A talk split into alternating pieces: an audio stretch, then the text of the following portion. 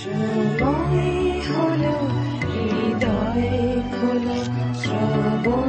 করছি আপনার প্রিয় অনুষ্ঠান জীবনবাণী। জীবনবাণীর সকল শ্রোতা বন্ধুর প্রতি রইল আমাদের আন্তরিক প্রীতি ও শুভেচ্ছা। তারপর কেমন আছেন বন্ধু? আশা করি নিশ্চয়ই ভালো। আজকাল খবরের কাগজ খুললেই দেখা যায় খুন, ডাকাতি, ব্যভিচার এবং আরও দুর্বিষহ দুঃখজনক ঘটনা। কিন্তু কেন মানুষের প্রতি মানুষের নেই কোনো সম্মান, নেই ভালোবাসা, নেই কোনো সহানুভূতি? মানুষ এক অসহনীয় পরিস্থিতির মধ্যে বাস করছে। এর মধ্যে আমার আপনার কি কোনো দায়িত্ব নেই? তাহলে শুনতে থাকুন আজকের আলোচনা, যার দ্বারা আমরা সকলেই উপকৃত হতে পারি। তাহলে শুনুন জীবনবাণীর আজকের আলোচনা। প্রিয় শ্রোতা বন্ধু, প্রভু যীশু খ্রিস্টের মধুর নামে আপনাকে জানাই আমার আন্তরিক প্রীতি, শুভেচ্ছা ও ভালোবাসা। আজকের এই অনুষ্ঠানে আমি আপনাদের কাছে বাইবেলে পুরাতন নিয়মে শমূয়েল ভাববাদী পুস্তকের শেষ অংশ নিয়ে আলোচনা করব। এই পুস্তকে আমরা আজকে উনত্রিশের অধ্যায় তিন পদ থেকে আলোচনা করে এই পুস্তকটি আলোচনা শেষ করব এবং তারপরে আমরা দ্বিতীয় শমূয়েলে যাব। আজকের আমরা দেখব অমালেকীয়দের উপরে দাউদের জয়লাভ। পবিত্র বাইবেল শাস্ত্রে দাউদের চরিত্র ও জীবনী সম্পর্কে পাঠ করলে দেখি রক্তমাংসের শরীর সম্পন্ন মানুষ হিসাবে সাময়িক দুর্বলতা এলেও তিনি একজন ঈশ্বর বিশ্বাসী এবং ঈশ্বরে নির্ভরশীল ব্যক্তিরূপে সুপরিচিত। বিভিন্ন ক্ষেত্রে তাঁর মহানুভবতা, উদারতা তাকে মহান করে তুলেছে। তিনি বীর যোদ্ধা, ঈশ্বর ভীরু। এই মহান ব্যক্তি জগতের কোন শক্তিকেই ভয় পেতেন না। সেই ঈশ্বর প্রেম ও ঈশ্বর ভয়শীলতা ভিন্ন দুর্বলতার মুহূর্তে দাউদকে পুনরায় ঈশ্বরের চরণে আকর্ষণ করে এনেছে। তার জীবনে এমনই একটি দুর্বল মুহূর্ত ছিল, শৌলের নিকট হতে দূরবর্তী স্থানে পলায়নরত অবস্থা। এমতো অবস্থায় তিনি সিদ্ধান্ত নিয়ে ফেলেইছিলেন ইসরায়েল অঞ্চল পরিত্যাগ করে পলেষ্টীয়দের মধ্যে বাস করার। একবারের জন্য ভাবলেন না এই পলেষ্টীয়রা ইসরায়েল বিরোধী জাতি, ঈশ্বরের প্রজাবর্গের বিরোধী। পলেষ্টীয় দেশে গিয়ে বাস করা তাই ঈশ্বর অনুমোদিত ছিল না। সেজন্য পলেষ্টীয়রা যখন ইসরায়েলীয়দের বিরুদ্ধে যুদ্ধ ঘোষণা করলেন, তখন পলেষ্টীয় ভূপালগণ দাউদকে স্বীকার করে নিতে পারল না। মিত্র হিসাবে যদিও রাজা আখিস দাউদের পক্ষ সমর্থন করে স্বীকারোক্তি দিয়েছিলেন, অর্থাৎ বলতে পারি ঈশ্বর অনুমোদিত ছিল না বলেই ভূপালগণ দাউদের বিরুদ্ধে দাঁড়াল। দাউদ বাধ্য হলেন ফিরে যেতে তাঁর গৃহে শিক্লগে। আসুন আমরা আজকে শুরু করব প্রথম শমূয়েল তার উনত্রিশের অধ্যায়, পাঠ করব তিন এবং চার পদ। লেখা আছে, তখন পলেষ্টীয়দের অধ্যক্ষগণ জিজ্ঞাসা করলেন, এই ইব্রিয়েরা এখানে কি করে? আখিস পলেষ্টীয়দের অধ্যক্ষদিগকে উত্তর করলেন, এই ব্যক্তি কি ইসরায়েল রাজা দাউদের শৌলের দাস দাউদ নয়? সে এতদিন ও এত বৎসর আমার সঙ্গে বাস করিতেছে এবং যেদিন আমার পক্ষ হইয়াছে তদবধি অদ্য পর্যন্ত ইহার কোন ত্রুটি দেখি নাই। তাহাতে পলেষ্টীয়দের অধ্যক্ষগণ তাহার উপরে ক্রুদ্ধ হইলেন। আর পলেষ্টীয়দের অধ্যক্ষগণ তাহাকে কহিলেন, তুমি তাহাকে ফিরাইয়া পাঠাইয়া দাও, সে তোমার নিরূপিত আপন স্থানে ফিরিয়া যাওক। আমাদের সহিত যুদ্ধে না আসুক, পাছে সে যুদ্ধে আমাদের বিপক্ষ হয়। কেননা এইসব লোকেরা মুন্ডু ছাড়া আর কিসে সে আপন কর্তাকে প্রসন্ন করিবে? ঈশ্বর তার আপন পঠিত বাক্যের দ্বারা আমাদেরকে আশীর্বাদ করুন। আসুন আরও আলোচনায় যাবার পূর্বে ঈশ্বরের হাতে আমরা প্রত্যেকে সমর্পিত হয়ে প্রার্থনায় যাই। প্রেমময় পিতা ঈশ্বর, তোমার পবিত্র নামে ধন্যবাদ করি এই সুন্দর সময়, সুযোগ, তোমার অপূর্ব উপস্থিতির জন্য। তুমি তোমার বাক্যের মধ্যে দিয়ে আমাদের জীবনে আশ্চর্যরূপে কার্য সাধন করে চলেছ। যেন প্রভু আমাদের জীবনের মন্দতা, অন্ধকারকে দেখে প্রভু তোমার আলোয় আমরা চলতে পারি। তোমায় ধন্যবাদ দিই, তোমার সেই অপূর্ব ক্ষমতা, পরাক্রম তুমি আমাদের জীবনে প্রকাশ করেছ তোমার বাক্য এবং তোমার আত্মার মধ্যে দিয়ে। সাহায্য করো যেন আমরা নবজীবনে চলবার এক প্রেরণা লাভ করতে পারি। আমাদের সমস্ত কুসংস্কার জীবন থেকে দূর করে দাও। আমাদের আগে যে সমস্ত জানা বুদ্ধি বা জ্ঞান বা আমাদের বংশ পরম্পরায় যা করে এসেছেন সে বিষয় নয়, কিন্তু তুমি তোমার পবিত্র জীবন্ত সত্য বাক্যের মধ্যে দিয়ে সত্য কি জানাতে চাও তা যেন বুঝতে পারি। প্রত্যেক শ্রোতা বন্ধুকে আশীর্বাদ করো, আমাদের দেশকে আশীর্বাদ করো, দেশনেতাদেরকে আশীর্বাদ করো। ধন্যবাদের সঙ্গে প্রার্থনা তোমার যীশু নামে চাইলাম, তুমি দয়া করে শ্রবণ ও গ্রাহ্য করো। আমেন। প্রিয় শ্রোতা বন্ধু, আপনি জীবনবাণীর অনুষ্ঠান শুনছেন। এই অনুষ্ঠানে আমি আপনাদের কাছে বাইবেলের পুরাতন নিয়মে প্রথম শমূয়েল তার উনত্রিশের অধ্যায় পাঠ করেছি কয়েকটি পদ। আমরা দেখি যে পলেষ্টীয় ভূপালগণ দাউদের মিত্রতা সম্পর্কে সন্দেহজনক প্রশ্ন উঠালে পর গাঁতের রাজা আখিস দাউদের পক্ষে কিন্তু সাক্ষ্য তুলে ধরেছিলেন যে দাউদ হতে দেশে তার বাস করার কালে এ পর্যন্ত কোনো অঘটন বা অমঙ্গল অথবা ক্ষতি ঘটেনি, কিন্তু পলেষ্টীয়রা এই যুক্তি মেনে নিতে পারলেন না। আমার খুব ভালো লেগেছে যখন গাঁতের রাজা আখিস এই সুন্দর সাক্ষ্য দাউদ সম্পর্কে দিয়েছেন। আমরা যারা বিভিন্ন জায়গায় ভাড়া থাকি অথবা বাড়ি কিনে থাকি বা ফ্ল্যাট কিনে থাকি, আমাদের সম্বন্ধে আমাদের প্রতিবেশীরা এরকম সুন্দর কি সাক্ষ্য দেন যেমন রাজা আখিস সাক্ষ্য দিয়েছিলেন দাউদের পক্ষে? আমরা দেখি যে অন্য লোকেরা তাদের ধারণা পলেষ্টীয়দের মধ্যে থেকে পলেষ্টীয় সৈন্যদের বধ করে আপন রাজা আপন প্রভু শৌলকে সন্তুষ্ট করাই দাউদের লক্ষ্য। কারণ একসময় তো পলেষ্টীয় বীর গলিয়াতকে এই দাউদই বধ করে ইসরায়েলকে জয় এনে দিয়েছিলেন। দেশাত্মবোধক সম্পন্ন একজন সৈন্যের এমন একজন শত্রুদেশীয় লোকের প্রতি এমন সন্দেহপ্রবণ হওয়াই স্বাভাবিক। আর ঈশ্বর দাউদকে মন্দ হতে রক্ষার জন্য পলেষ্টীয় ভূপালদের মন দাউদের প্রতি বিরোধী করে তুলেছেন। প্রথম শমূয়েল তার উনত্রিশের অধ্যায় আমরা পাই পাঁচ থেকে সাত পদে আখিস মধুরভাবেই দাউদকে তাদের হাতে পৃথকীকৃত করে দিচ্ছেন, যদিও তার ইচ্ছা ছিল না। এ ছিল সর্বশক্তিমান পিতা ঈশ্বরের হস্তকৃত চালনা। তিনি তার অবোধ সন্তানকে নিজের লোকের সঙ্গে যুদ্ধে লিপ্ত হতে দিলেন না। প্রিয় শ্রোতা বন্ধু, প্রিয় ভাই ও বোন, যদি আপনি একজন ঈশ্বরের সন্তান হন তবে নিজের জীবনে পশ্চাৎ দিকে দৃষ্টি করে দেখুন। ঈশ্বর যিনি আপনার পিতা, তিনি কোনো মুহূর্তেই আপনাকে এইভাবে মন্দে লিপ্ত হওয়া হতে মুক্ত করেছেন কিনা। ঈশ্বর যদি আপনাকে আজ সেই পথে আকর্ষণ করে না আনতেন, আপনার গতি যদি সেই পথে রুদ্ধ না করতেন, তাহলে আজ আপনার আমার জীবনে অমঙ্গলের অন্ধকার নেমে আসত। ঈশ্বর অপূর্বভাবে রাজা দাউদকে সেই আখিসের রাজা থেকে পৃথক করলেন যেন মন্দকে সাহায্য না করেন দাউদ। প্রথম শমূয়েল তার উনত্রিশের অধ্যায় আট থেকে এগারো পদে পাই রাজা আখিস স্বীকার করতে ভুললেন না দাউদের সম্মুখে যে ঈশ্বরের দূতের ন্যায় দাউদ আখিসের দৃষ্টিতে উত্তম ছিলেন। দেখুন কি অপূর্ব সাক্ষ্য! আমরা যেখানে চাকরি করি বা ব্যবসা করি সেখানে লোকেরা কি আমাদের সম্বন্ধে এমন সাক্ষ্য দেন? তথাপি শুধুমাত্র পলেষ্টীয় ভূপালগণের ইচ্ছা রক্ষার্থে দাউদকে তিনি যুদ্ধে যোগদানে বাধা দিতে বাধ্য হচ্ছেন। আর সমস্ত পরিকল্পনাকারী ঈশ্বরের অঙ্গুলি চালনায় পরিশেষে দাউদকে পলেষ্টীয়দের দেশে শিক্লগে ফিরে আসতে হয়েছিল নিজের লোকগণ সহ। অপরদিকে আমরা দেখি যুদ্ধ করণার্থে পলেষ্টীয় সৈন্যগণ যিষ্রিয়েলে একত্রিত হতে লাগল। এই ক্ষেত্রে দেখা যায় দাউদ এখনও ঈশ্বরের ইচ্ছাকে জানতে চাননি, তাই তিনি স্বদেশে প্রত্যাবর্তন না করে শিক্লগের উদ্দেশ্যেই গমন করেছিলেন। দাউদের মনের মধ্যে বিশ্বাসে কিছু দুর্বলতা এসে স্থিতি করেছিল। শৌলতে ঈশ্বর যে তাকে ইসরায়েল অঞ্চলের মধ্যেই রক্ষা করতে সমর্থ, এই বিষয়ে কিন্তু দাউদের মনে দৃঢ়তা শিথিল হয়ে এসেছিল, কারণ বহুদিন তাকে বনের মধ্যে, জঙ্গলের মধ্যে এবং পাহাড়ের গুহায় বাস করতে হয়েছে, যে জন্য আখিসের আশ্রয় গ্রহণ করেছিলেন। আর সেই আশ্রয় ত্যাগ করতে তিনি ইচ্ছুক ছিলেন না, তাই ফিরে গিয়েছিলেন ওই শিক্লগের উদ্দেশ্যেই। ঈশ্বরের সন্তান তার আত্মিক জীবনে দুর্বল হলে সে তার পরিত্রাণকে হারিয়ে ফেলে না বটে, কিন্তু সমস্যা সংকটে জর্জরিত হতে থাকে। লক্ষ্য করুন দাউদের জীবনে কি ঘটেছিল।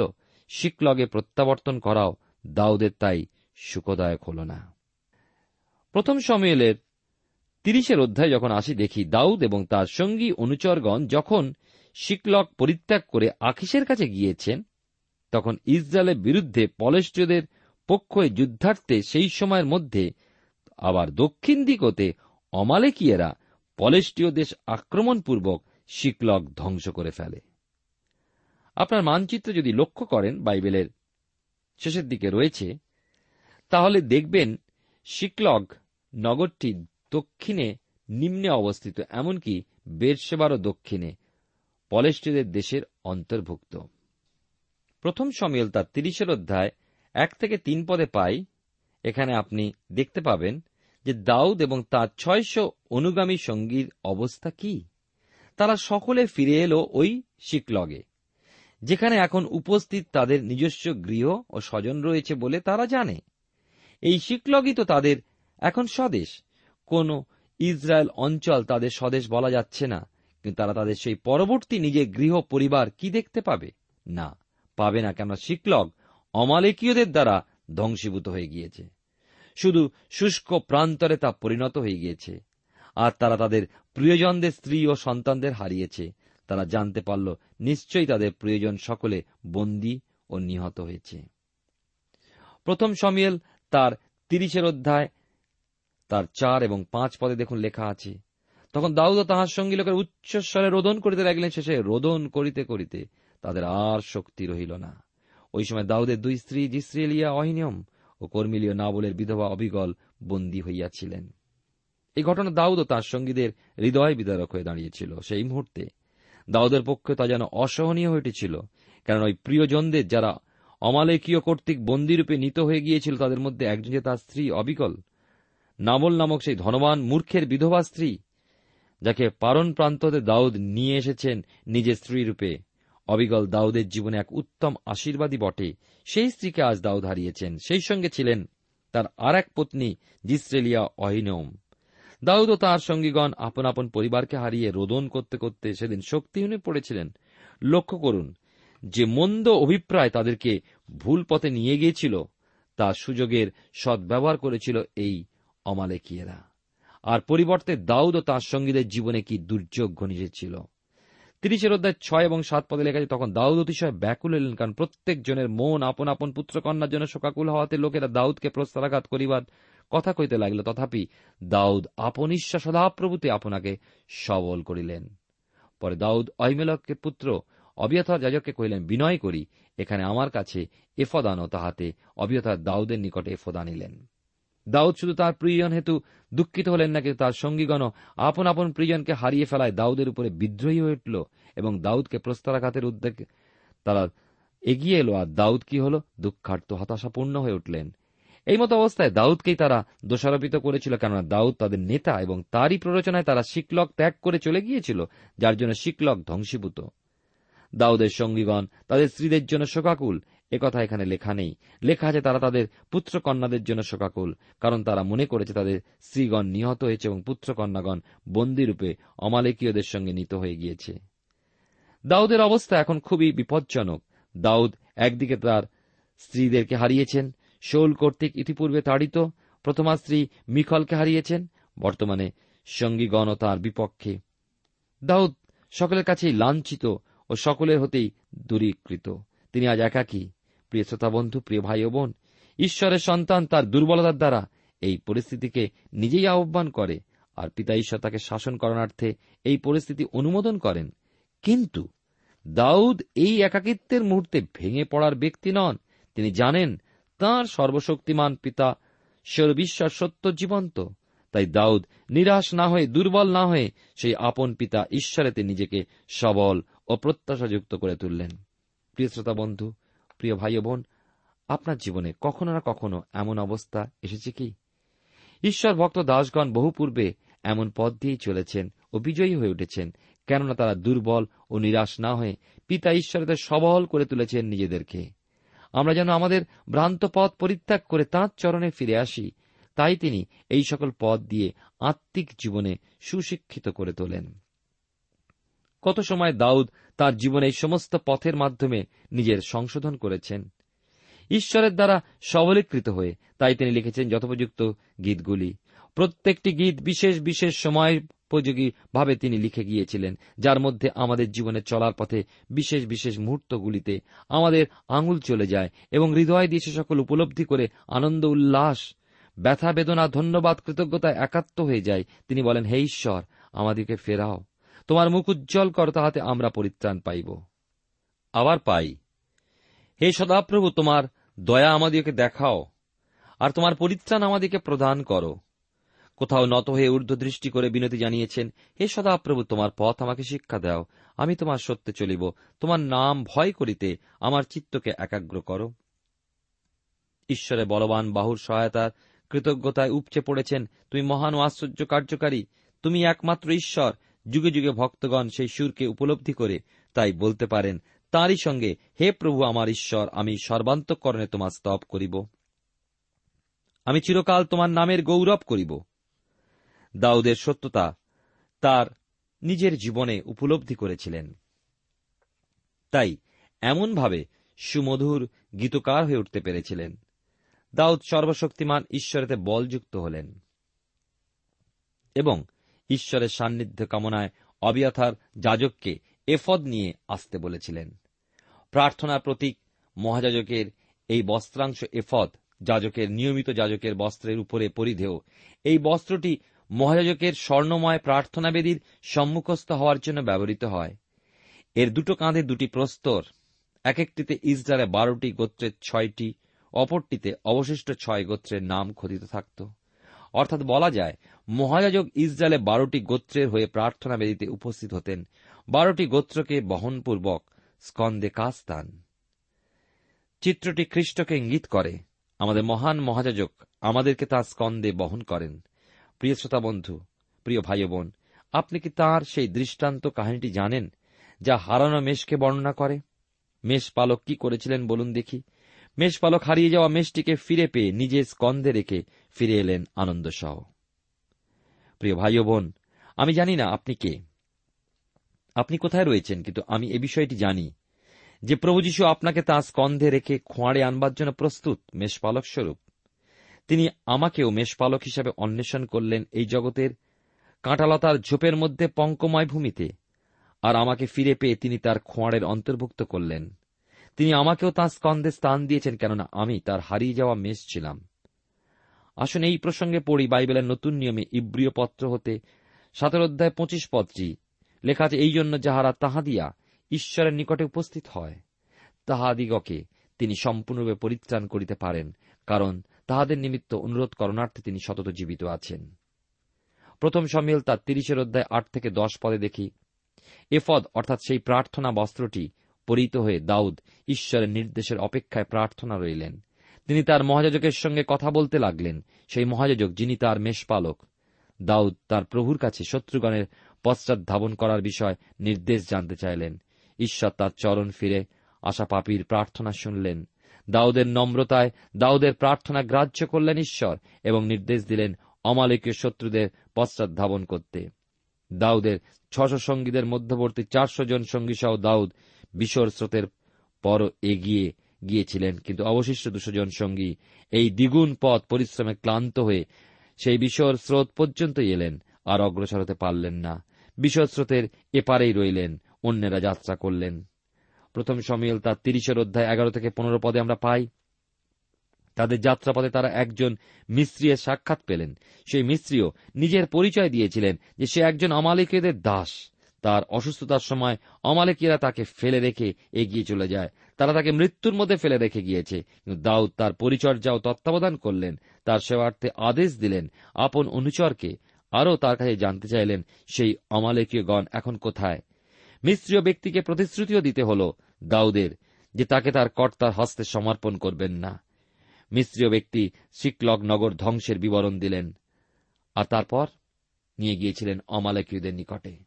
প্রথম শমূয়েল তার তিরিশের অধ্যায় ষোলো থেকে কুড়ি পদে পাই, শত্রু জাতি অমালেকীয়রা সেই সময় তাদের পলেষ্টীয় জিহুদা দেশ বিজয়ের দরুন আমোদ প্রমোদে রত ছিল, কারণ তারা এই সমস্ত দেশ হতে প্রচুর লুট করেছিল। এই হয় আমাদের আত্মিক জীবনের মুহূর্তে দুর্বলতার সুযোগ। কঠিন পরিশ্রমী শয়তান দিয়াবল ছাড়ে না, সেই সুযোগে সদ্ব্যবহার করে। একটা দুর্বল মুহূর্ত যে ছিদ্র প্রস্তুত করে, তার মাধ্যমে আমাদের কত আত্মিক আশীর্বাদ, বরদান এবং কত ঐশ্বরিক অনুগ্রহকে আমরা হারিয়ে ফেলি, তার ইয়ত্তা নেই। দোষ কার? দোষ আমাদের নিজেদেরই। পরিত্রাণকে ঈশ্বরের সন্তান সহজে হারায় না বটে, কিন্তু আত্মিক জীবনের অগ্রগতি যায় রুদ্ধ হয়ে, ফলে ঐচ্ছিক জীবনেও আসে নানা দুর্যোগ। দাউদ ও তার সঙ্গীদের ক্ষেত্রে ঠিক তাই ঘটেছিল, কিন্তু দাউদ উপযুক্ত সময় পুনরায় ঈশ্বরেতে দৃঢ়ীভূত হয়ে শত্রু অমালেকীয়ের পশ্চাৎ ধাবন করেছিলেন। এই অমালেকীয় শত্রু সৈন্যদল আজও ভক্তের জীবনের প্রতি লক্ষ্য রেখেছে, কখন কোন মুহূর্তে তাকে গ্রাস করবে। কিন্তু দাউদ তার সৈন্যসহ শত্রু রাজ্যের আমাদের সময় উপস্থিত হয়ে ঝড় তুলেছেন। তিনি আঘাত করলেন, শত্রুদলকে। স্ত্রীগণ, পুত্রকন্যাগণ, লুটিত দ্রব্য সহ সকলেই অমালেকীয়দের হতে পুনরুদ্ধার করলেন দাউদ। দাউদেরও লুটদ্রব্য সহ দাউদ ও তাঁর সঙ্গীগণ ফিরে চললেন। প্রথম শমূয়েল তার তিরিশের অধ্যায় একুশ থেকে পঁচিশ পদে পাই। এক্ষেত্রে বিষোর স্রোতের উপারে দাউদের সঙ্গে অমালেকীয়দের বিরুদ্ধে যুদ্ধে যোগদানকারী চারশো সঙ্গীর মধ্যে বিষোর স্রোতের এপারে থেমে যাওয়া দুশো জন সঙ্গীর প্রতি এক বিদ্বেষ লক্ষ্য করা যায়। তাদের মতে বিষোরের এপারে থেমে যাওয়া দুশো সঙ্গী তাদের স্ত্রী ও পুত্র কন্যাগণ সহ ফিরে যাক এবং লুটিত দ্রব্যের অংশ তারা পাবে না, যেহেতু তারা অমালেকীয়দের বিরুদ্ধে যুদ্ধে যায়নি। কিন্তু এক্ষেত্রেও লক্ষ্য করা যায় দাউদের অন্তরের উদারতা। তিনি একটি সুন্দর শিক্ষা প্রচলন করলেন, আশ্চর্য এক নীতি। শিক্ষার মাধ্যমে যুদ্ধে যোগদানকারী এবং যুদ্ধে যোগ না দেওয়ার দলটির মধ্যে মীমাংসা এনে দিলেন। দাউদ নির্দেশ দিলেন উভয় দলে লুটিত দ্রব্যের সমান অংশ প্রাপ্ত হবে। তিরিশের অধ্যায় ছাব্বিশ থেকে একত্রিশ পদে পাই, পরে দাউদ শিক্লগে ফিরে এলেন আর লুটিত দ্রব্যের কিছু কিছু অংশ উপহার স্বরূপ তার প্রিয় ও পরিচিত জনদের মাঝে পাঠিয়ে দিলেন। দাউদের মধ্যে সকলের মাধ্যমে এক মধুর উদার স্বভাবের পরিচয় লক্ষ্য করা যায়। যে সময় দাউদ অমালেকীয়দের হাতে শিক্লগ এবং সকলে পুনরুদ্ধারের উদ্দেশ্যে ব্যস্ত ছিলেন, সেই সময়ের মধ্যে অপরদিকে পলেষ্টীয় ও ইসরায়েলের মধ্যবর্তী যুদ্ধের অবস্থা কিরূপ তা আমরা একত্রিশের অধ্যায় পাই। একত্রিশের অধ্যায় এ অধ্যায়টি পুস্তকটির প্রথম ভাগের শেষ অধ্যায়। এখানে শৌল ও তার পুত্র যোনাথনের মৃত্যু দেখা যায়। পাই ইসরায়েল জাতির বিপক্ষে পলেষ্টীয়দের যুদ্ধ। ঈশ্বরের ধন্যবাদ যে এই যুদ্ধে আমাদেরকে শেষ পর্যন্ত দাউদকে যুদ্ধরত অবস্থায় ইসরায়েলের বিরুদ্ধে দেখতে হচ্ছে না। ঈশ্বর পরিকল্পিত এক উপায়ের মাধ্যমে দাউদ এই দৃশ্য থেকে কিন্তু বহিষ্কৃত হতে পেরেছেন। একদিকে দেখতে পাচ্ছি দাউদ অমালেকীয়দেরকে আক্রমণ করে শিক্লগ পুনরুদ্ধার করেছেন ও তৎসহ সকলেই পুনরুদ্ধার করেছেন, যা হারিয়েছিলেন সব পেয়েছিলেন। অপরদিকে দেখা যায় ইসরায়েল জাতিকে পলেষ্টীয়দের হতে যুদ্ধক্ষেত্রে পলায়নরত অবস্থায়। কেন ইসরায়েল জাতি আজ পরাজিত? কারণ তারা ঈশ্বরের ইচ্ছার বিরোধী। যেমন আমরা দেখেছি, যখন পলেষ্টীয়গণ শৌল তথা ইসরায়েলের বিরুদ্ধে এসেছে, তখন শৌল ঈশ্বর হতে নির্দেশের অপেক্ষায় থাকলেও ঈশ্বর নীরব থেকেছেন। ফলে শৌল ঐন্দরের এক ভুতুড়িয়া স্ত্রীলোকের সহায়তা গ্রহণ করেছিলেন। শৌলের ঈশ্বর বিরোধিতা ও পাপ স্বভাবের দরুন ঈশ্বর তাকে নির্দেশ বা উত্তরও যেমন দিলেন না, তেমনি দিলেন না কোনো সুরক্ষার ব্যবস্থা। একত্রিশের অধ্যায়ের প্রথম তিন পদে পাই, এ হল শৌলের সমাপ্তির শুরু। তিনি যুদ্ধক্ষেত্রে ধনুদ্ধারীগণের দ্বারা আক্রান্ত হলেন। ইতিমধ্যে যোনাথন নিহত হয়েছেন যুদ্ধক্ষেত্রে। এ এক শোচনীয় পরাজয়। একটা সুন্দর যুদ্ধ হতে পারত যোনাথন ও দাউদ একই পক্ষে থেকে যদি যুদ্ধে যোগদান করতেন, কিন্তু এর মধ্যে ঈশ্বর হস্তক্ষেপ করেছেন। অতএব শৌলকে আহত দেখতে পাওয়া যায়। ধনুদ্ধারীগণের মধ্যে শৌল ভীত হয়ে পড়েছিলেন। আঘাতকারী নিশ্চয়তাকে রাজা হিসাবে চিনতে পারেনি। প্রথম শমূয়েল একত্রিশ অধ্যায় চার পদে আছে, আঘাতপ্রাপ্ত অবস্থায় শৌল ভেবেছেন শত্রুপক্ষ তাকে দেখবে, তিরস্কার করবে, পরিহাস করবে। প্রকৃতই গর্বিত শৌলের পক্ষে এমন অন্তিম অবস্থা সহ্য করা কষ্টকর বই কি। তাই নিজ অস্ত্রবাহকের কাছে এর উপায় প্রকাশ করেছিলেন যেন সে নিজের খড়গ খুলে শৌলকে বিদ্ধ করে। কিন্তু অস্ত্রবাহক এমন ভীষণ কাজ করতে সাহসী হল না, তাই শৌল নিজেই খড়গ নিয়ে তার উপরে পড়েছিলেন।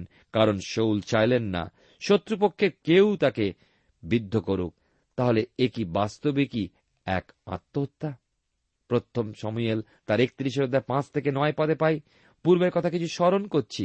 গলিয়াতকে দাউদ যখন বধ করণার্থে যাবেন, সেই সময় শৌল তার এই অস্ত্র সজ্জায় মস্তকে পিত্তলের সেই শিরস্ত্র, গায়ে বর্ম ও তার উপরে খড়গ দিয়েছিলেন। তার উদ্দেশ্য ছিল শৌল নিজে সেই গলিয়াত বদের বাহবা নেবেন। কিন্তু বিনম্র দাউদ সে সকল কিছুই গ্রহণ না করে স্রোতমার্গ হতে মাত্র পাঁচটা চিক্কন পাথর ও নিজের ফিঙাটি নিয়েছিলেন।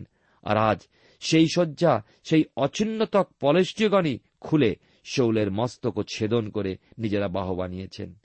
একত্রিশের অধ্যায় দশ থেকে তেরো পদে দেখি কি নিষ্ঠুর পরিহাস।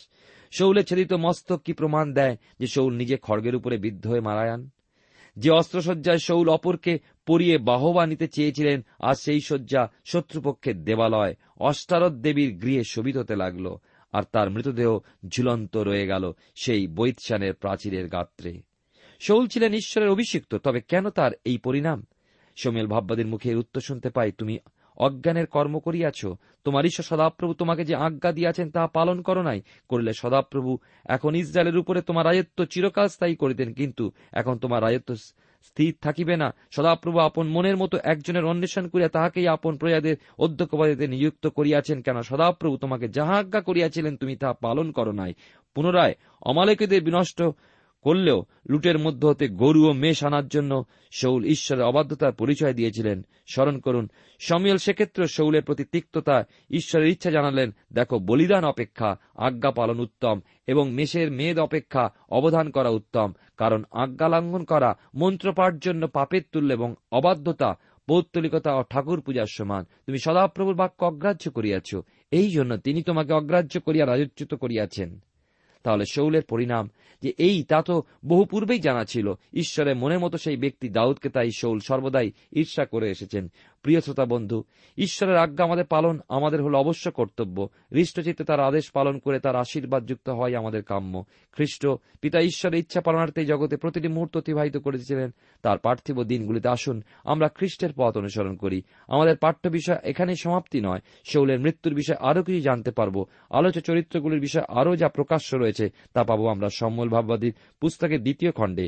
ঈশ্বর আমাদেরকে সকলকে তার আজ্ঞা পালনে অনুগ্রহ প্রদান করুন। আসুন খ্রিস্টকে আমরা যথার্থ প্রেম করি। তিনি বলেন, তোমরা যদি আমার আজ্ঞা সকল পালন করো তবে আমার প্রেমে অবস্থিতি করিবে।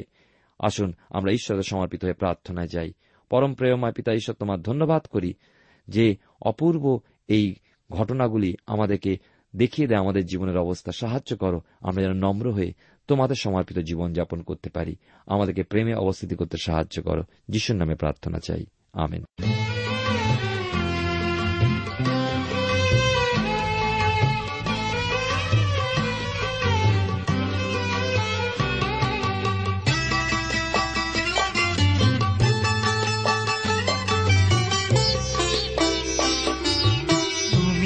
আমার চোখের আলো, তুমি আমার মন, তুমি আমার নিত্য সাথী চির আপনজন।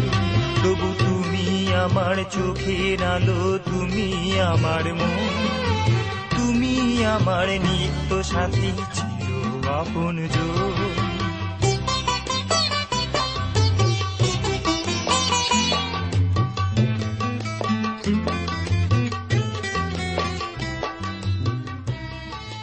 প্রিয় শ্রোতা বন্ধু, এতক্ষণ শুনলেন বাইবেল থেকে জীবনবাণীর আজকের আলোচনা। আমাদের অনুষ্ঠান কেমন লাগলো? যদি এই বিষয়ে আপনি আরো কিছু জানতে চান এবং আপনার যদি বাইবেল না থাকে, তাহলে বাইবেল ছাড়া এই অনুষ্ঠান আপনি কেমনভাবে বুঝতে পারছেন, আমাদের ঠিকানায় শীঘ্রই লিখে জানান। আমরা খুব খুশি হব যদি আপনি চিঠির সাহায্যে বা ফোনে, এস এম এস এ অথবা ইমেলের সাহায্যে আমাদের সাথে যোগাযোগ করেন। আমাদের ঠিকানা হল Jibanbani, T W R India, post box নম্বর এক ছয় নয় দুই পাঁচ, কলকাতা সাত লক্ষ চৌত্রিশ। আবার বলছি, Jibanbani, T W R India, post box নম্বর এক ছয় নয় দুই পাঁচ, কলকাতা সাত শূন্য শূন্য শূন্য তিন চার। আমাদের ইমেলের ঠিকানা হল Bengali TTV at radio eight eight two dot com. আবার বলছি, Bengali TTV at radio eight eight two dot com. আমাদের ফোন নম্বর two four three eight double zero four five, two four three eight double zero four five, এবং আমাদের mobile নাম্বারটা লিখে নিন nine four double three four nine seven two three five.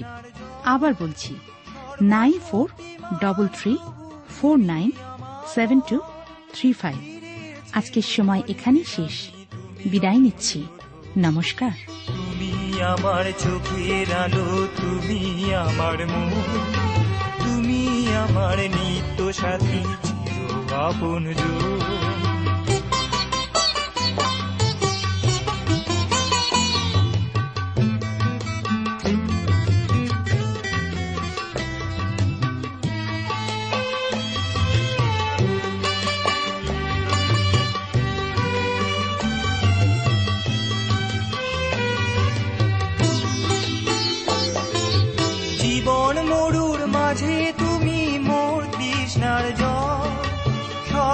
শক্তিমান প্রভু তুমি আমার বল, জীবন মরুর মাঝে তুমি মোর তৃষ্ণার আমার জয়, সর্বশক্তিমান প্রভু তুমি আমার বল, হীরের চেয়েও অনেক দামি তুমি অমূল্য ধন, তুমি আমার চোখের আলো, তুমি আমার মন, তুমি আমার নিত্য সাথী চির আপনজন, প্রভু তুমি আমার